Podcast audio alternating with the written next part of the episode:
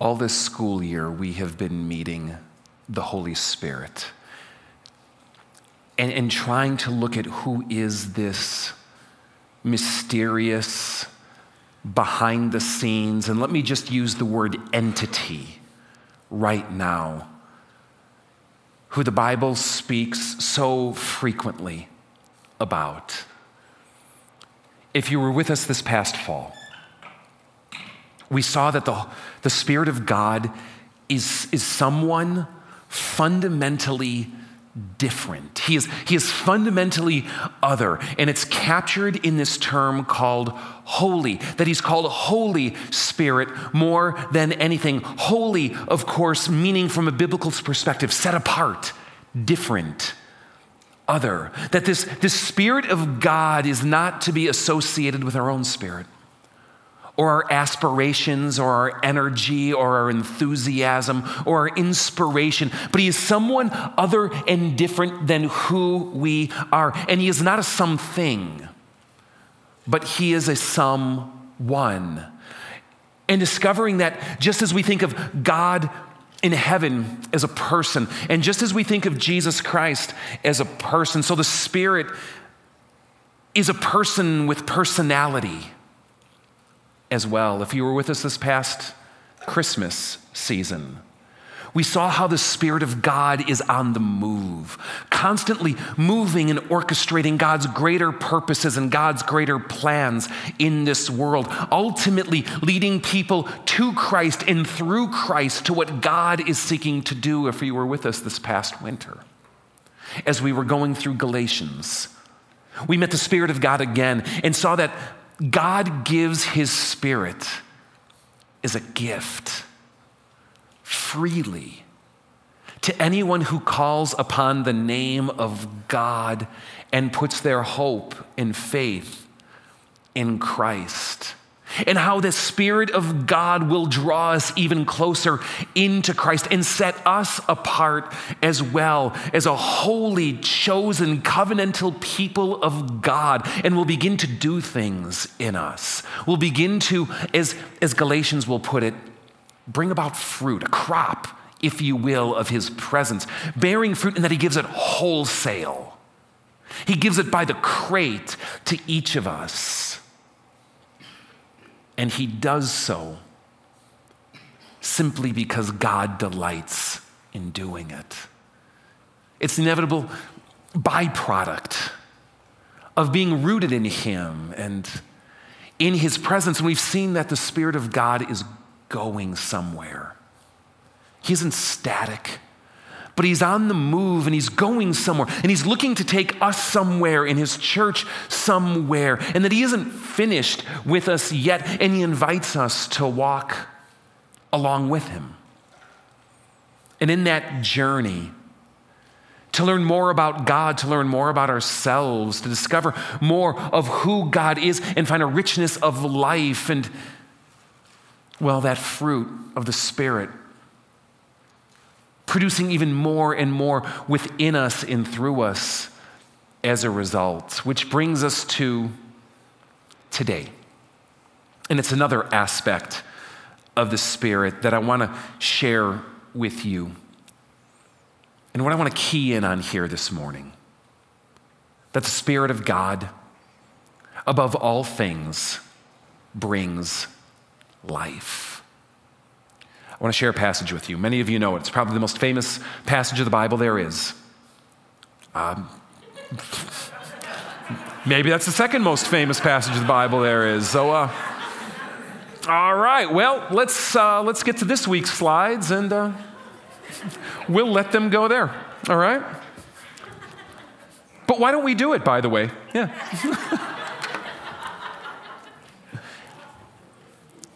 Here's what it says.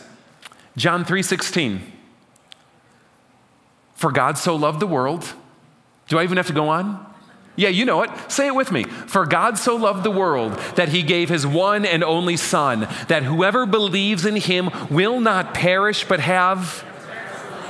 Have what?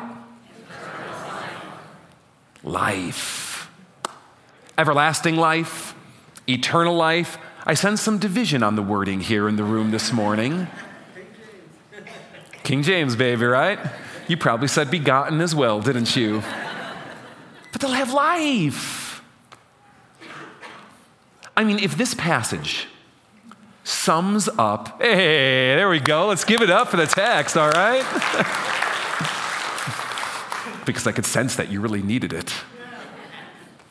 It gives life. If this passage sums up the most, what I would call lowest common denominator understanding of what the Christian faith is about, isn't it telling that what it describes God fundamentally doing is bringing life?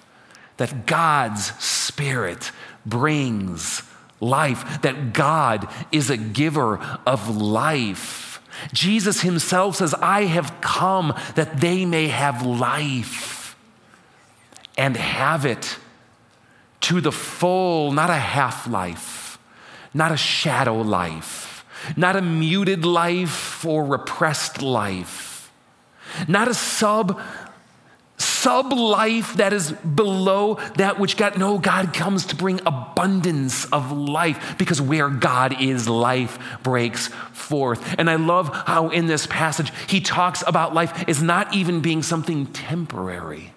Not something fleeting, not something to just be seized for today because this is all there is, but a fullness of life that transcends even death a life that goes on forever. This is the business of the Holy Spirit. Which brings us to this spring. This God who gives life, creates it, sustains it, and offers it to us freely this spring. We've been pecking at First Corinthians, these last few chapters, chapter 12 to 15. And in it, we've seen that though dead in so many ways, God is a grave robber. And God comes to dead and decrepit people and infuses them with life by sewing them together into a new body, what he will call Christ's body, and infusing life into it. And at the end of this, this journey through what it means to be discovering new life in the body of Christ, we come to this epic chapter.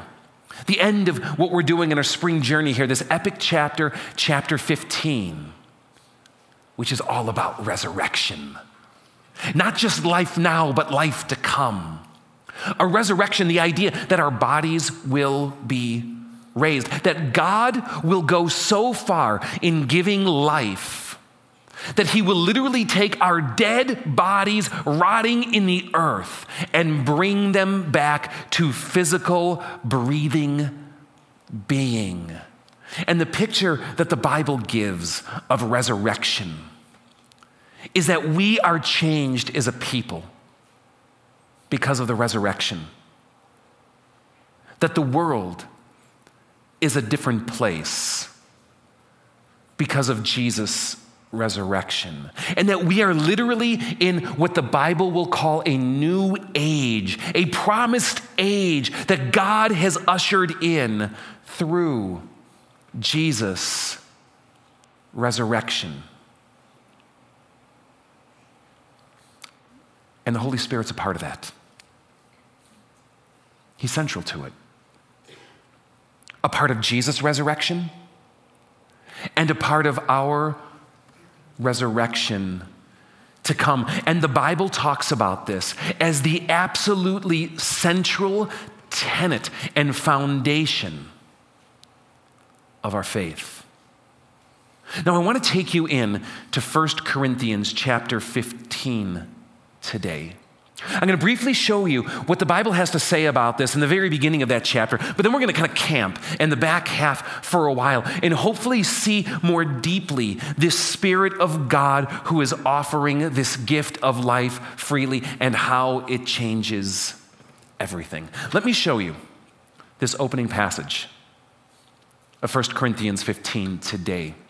Paul writes this Now, brothers and sisters, I want to remind you of something. I want to remind you of the gospel.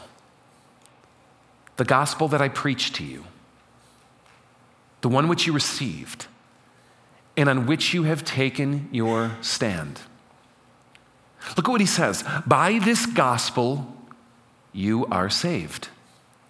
If you hold firmly to the word I preach to you, otherwise, you have believed in vain. Now, most broadly put, the gospel is what God does for us, not what we do for God. The gospel is a message or, or, or, or, or good news of God about how He is working, about what He is doing, about the gifts that He is bringing, and that which He does freely for us. Not about what we have to do for Him. And Paul opens by saying, I want you to stand firm in this gospel because by this good news of what God has done for you, you are saved. You are, as John 3:16 would put it, brought from perishing to life. He says, hold firmly to this. Otherwise, you have believed in vain. And what you will see through the rest of 1 Corinthians 15 is that the gospel is firmly rooted in the resurrection.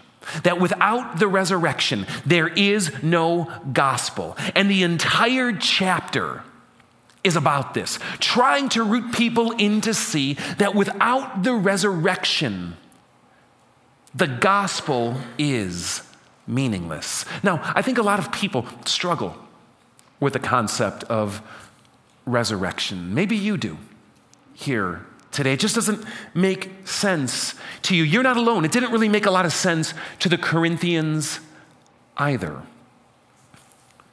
Some people, I think, when they reflect on what happens after death, life after death, if you will, some people, I think, are inclined to think, well, that's it. This is all there is a few short decades of life, and then nothing. Others, maybe, more inclined to think that after these few short decades of life, our soul goes to maybe go and be with God somewhere. But for our physical nature, for our bodies, for the material world, that's it. Others may be more inclined to think that maybe we fuse back in with the universe. We go and become one with the world around us. But the Bible has a different picture to life after death. It is a picture that God Himself will defeat death, that a day will come when God will literally renew and recreate the physical order, including our bodies, even if dead. And that we will come back to life. The picture of the Bible is seen through Jesus. That even though dead, raised back to life, and transformed in the process. And Paul will write that the gospel without this resurrection hope is meaningless. Worse, he says, we above all people are to be pitied as we are lost and perishing in our sins. Now, I'd like to read to you the back half of 1 Corinthians 15 today. You can read the first 30 verses or so on your own. I encourage you to do things. It's in the faith training plan if you're following that. And if not, do so this week. Pick it up online. But let me pick up at verse 30 and see if you can pick up on how important and how central the resurrection actually is. Paul writes this from the message Why do you think I keep risking my neck in this dangerous work? I look death in the face practically every day that I live. Do you think I'd do this if I wasn't convinced of your resurrection and mine as guaranteed by the resurrection of Jesus the Messiah? Do you think I was just trying to act heroic when I fought with the wild beasts at Ephesus, hoping it wouldn't be the end of me? Not on your life. It's resurrection. Resurrection. Always resurrection that undergirds what I do and say, the way I live. If there's no resurrection, we eat, we drink, the next day we die, and that's all there is to it. But don't fool yourself. Don't let yourself be poisoned by this anti resurrection loose talk.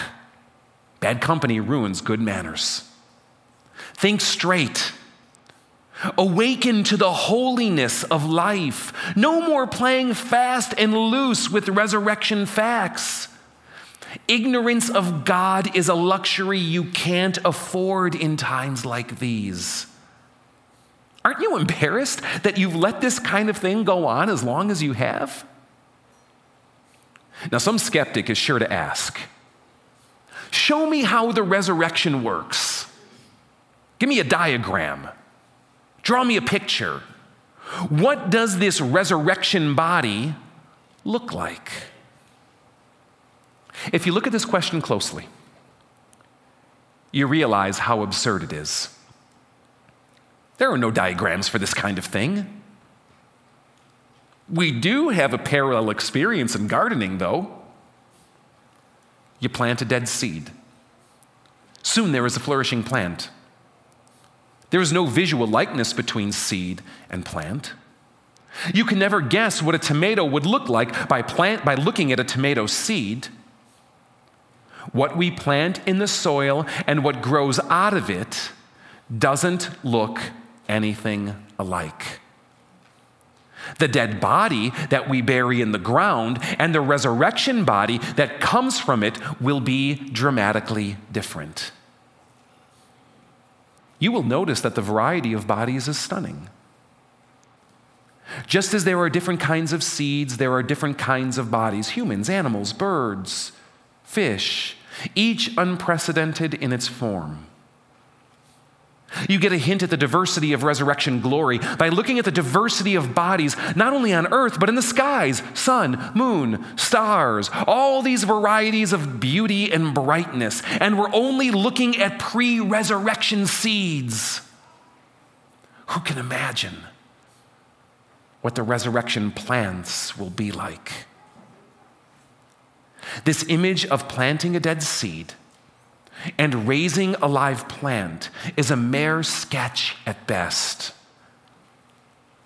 But perhaps it will help in approaching the mystery of the resurrection body. But only if you keep in mind that when we're raised, we're raised for good, alive, forever. The corpse that's planted is no beauty but when it's raised, it's glorious. Put in the ground weak, it comes up powerful. The seed is sown natural, the seed grown is supernatural. Same seed, different body, but what a difference from when it goes down in physical mortality to when it is raised up in spiritual immortality. Isn't that great? Does that give you a picture today of what the resurrection might be like? Now, let me show you the role that the Spirit has to play. I want to quote that last line to you again today. And here's what I read Paul writes, The seed is sown natural, the seed grown is supernatural. Natural and supernatural. Same seed, same body, but what a difference from when it goes down in physical mortality and when it is raised up in spiritual immortality. Now, at first glance, at first glance, you may not see the Spirit. Let me share it with you now in another version. Here's from the NIV. It writes, So it will be with the resurrection of the dead.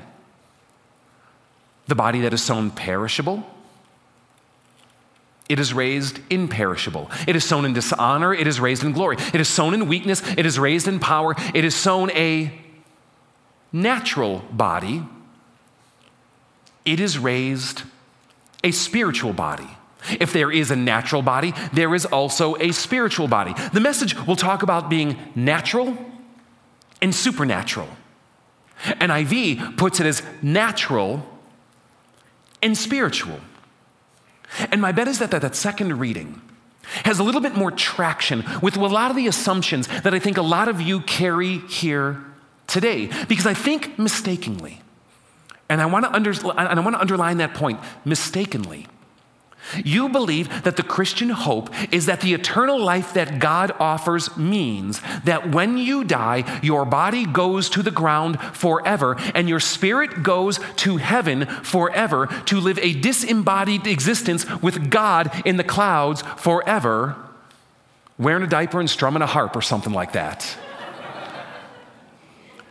that is not the biblical picture. But the way that we tend to talk about natural and spirit might lead itself for us to think that way. Would you agree?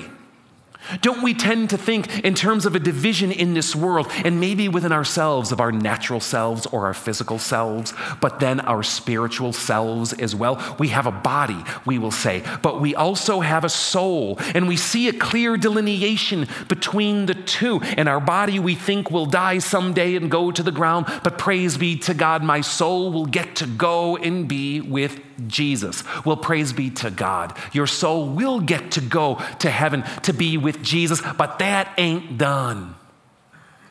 It is a waiting room because the Christian hope is based not just in life after death, but life after life after death.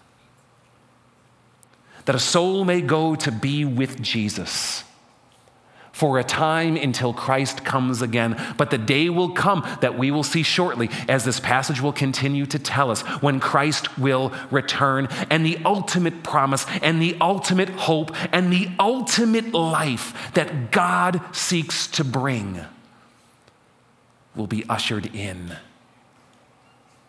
And we truly will have life, physical life, from the dead.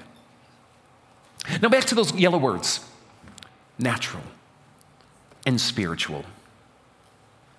Bible translators of every stripe and variety have struggled to put these two words into terms that don't lead to misunderstanding, but bring clarity to what Paul is saying. In times like this, I always find it helpful to go back to the original. Let's just go swim in the Greek. Let me give you today the Greek words, which you probably don't know, but you can probably figure out of what stands behind these phrases here today. Now, I transliterated into English characters, but look at that line again. So it will be at the resurrection of the dead, the body that is sown perishable, it is raised imperishable, dishonor, raised in glory, sown in weakness, raised in power, sown psukikon. Psukikon. Give me a good psukikon. Don't you just want to spit all over someone with a good psukikon today? It is sown a psukikon body, but it is raised a pneumaticon. A pneumaticon body. If there is a psukikon body, there is also a pneumaticon body. What is he talking about today? We know what stands behind this as ideas of natural and supernatural, natural and spiritual. Different translators trying to find different ways. Go with me into the logic, and I think you'll find it with a few steps pretty easily. Psuchikon, what English word might you see swimming in that stream of psuchikon today? What does that sound like to you? What does it remind you of? And drop the akon at the end. Maybe just start up front with the psuche. Psuche, can you hear it? Think PS. Think psyche. Have you ever heard of someone describe their psyche? A person's psyche, their, their essence, their, their aura, their internal, intangible bits. You hear it come out in fields like psychology. What is the study of psychology? Well, it's the study of the psyche. What is the psyche? Well, we often think about it in terms like this the non physical parts of who we are our emotions, our will, our intellect. Psychology is the study of the soul. You hear this come out in words like psychic. What does it mean to be a psychic? It means to be able to perceive the intangible parts and bits of another human being, right? To read them or to see them or to see the immaterial side of this world and what is to come. All of this is kind of finding its root in Psuchikon as we read it today. And what does it say? What does it say that we have? Not a physical body, not a fleshly body, a Psuchikon body, which encompasses all these kinds of things. Everyone has a soul. Everyone has a soul. It is as natural a byproduct as having a head, an arm, a knee. You're born with it. It isn't immortal. It doesn't go back in time forever. It was created. Thank you, mom and dad. And as much as my physical body is a gift from them to me, so my soul is a gift from them to me. From a biblical definition, everything that has life has a soul, a person, an animal, a plant. Some of you are getting all hot and bothered here. They don't have souls. Well, may I just challenge you to explore what the Bible has to say as opposed to your own assumptions and see where that journey leads you. I will submit to you that from a biblical point of view, and I encourage you to test it, the definition of the soul is nothing more than the life force that animates a physical being. Have you ever seen a dead body? Hmm? Not too many of you. I've seen a lot in my line of work. Have you ever seen a living one? Yeah, based on the earlier question, I'm not surprised. they do exist. They do exist, even if not witnessed in our room here today. Dead things and living things. Have you ever seen a dead animal? What separates it from a living one? Psuchikon. You ever see a dead tree? What separates it from a living one? Psuchikon. It's as natural as can be. Which brings us to the second word. It is sown at Psuchikon body, but it is raised pneumaticon. Give me a pneumaticon here today. Pneuma. You might hear it in words like pneumatic, air powered, wind powered, if you will. And Greek and Hebrew alike. This same word pneuma stands behind wind, breath, spirit. Do you want to hear how to say the Holy Spirit in Greek? Hagia pneuma. There it is. He's a pneuma. What we have floating behind the second word is spirit. Not our spirit like our soul, not a spirit as a natural byproduct of our creation, not a spirit as the essence of who we are, but raised by the Hagia Pneuma, the Holy Spirit, the one who is other, the one who is different, the one who is set apart, the one who is God, the one who raised Jesus from the dead will take our dead bodies and pneumatikon us out of them too. Because everyone has a soul, but not everyone has the Spirit but the Spirit comes that you may have life and have it to the full. The Holy Spirit is fundamentally a giver of life. The gift that God gives through His Spirit is life itself. He creates life, He sustains life, He gives life. And in an ultimate stroke says, And I will give those who are in me eternal life fully, completely, more full than the life you even have now, more real than the life you even have now, more glorious than the life you even have now, that can only be compared from the plant to its seed, that God's Spirit will come to those who are a part of Christ's body and infuse life with the hope of that eternal life to come, that God will change you. Jesus will describe it as new birth. And as much as we think of God changing us on the inside, God will change this too. With a glory that can barely even be grasped. Let me give some other passages to you. Jesus says, The Spirit gives life, the flesh counts for nothing. The words I've spoken to you, they are full of spirit and life. Paul will write through Jesus Christ, the law of the Spirit who gives life has set you free from the law of sin and death.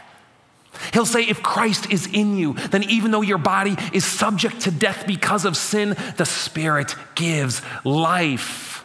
He will write, he has qualified us, us, not just me, but also you as ministers of a new covenant. Not of the letter, but of the Spirit, for the letter kills, but the Spirit does what? And Paul looks to that day to come. In 1 Corinthians, that day to come when Christ will come again and life will be given to the full. Let me read the rest of the chapter to you. We followed the sequence in Scripture. The first Adam, or man, received life. The last Adam, Christ, a life giving spirit. Physical life comes first, then pneumatikon a firm base shaped from the earth, a final completion coming out of heaven. The first man was made out of the earth, and people since then are earthly. The second man was made out of heaven, and people now can be heavenly. In the same way that we've worked from our earthly origins, let us embrace our heavenly or final ends. I need to emphasize, friends, that our natural earthly lives don't in themselves lead us by their very nature into the kingdom of God. The very nature is to die so, how could that naturally end up in the life kingdom? But let me tell you something wonderful. We will all be changed in a flash, in the twinkling of an eye. You'll hear a blast to end all blasts from a trumpet in heaven. And in that time, you will look up and blink your eyes, and it's finished. On signal from that trumpet from heaven, the dead will be up and out of their graves beyond the reach of death, never to die again. At that moment and in that same way, we will all be changed. In the resurrection scheme of things, this has to happen everything perishable taken off the shelves and replaced by the imperishable, this mortal replaced by the immortal, and then the saying will come true death has been swallowed in victory. Where, O oh, death, is your victory? Where, O oh, death, is your sting? The sting of death is sin, and the power of sin is the law. But thanks be to God, he says, we have been given victory. Life through Jesus Christ, our Lord. Because that's what God does.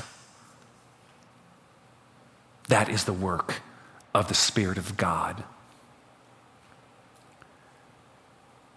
This entity, this power, this elusive, mysterious, behind the scenes other, who we are so quick to dismiss or treat at best is a subject of philosophical inquiry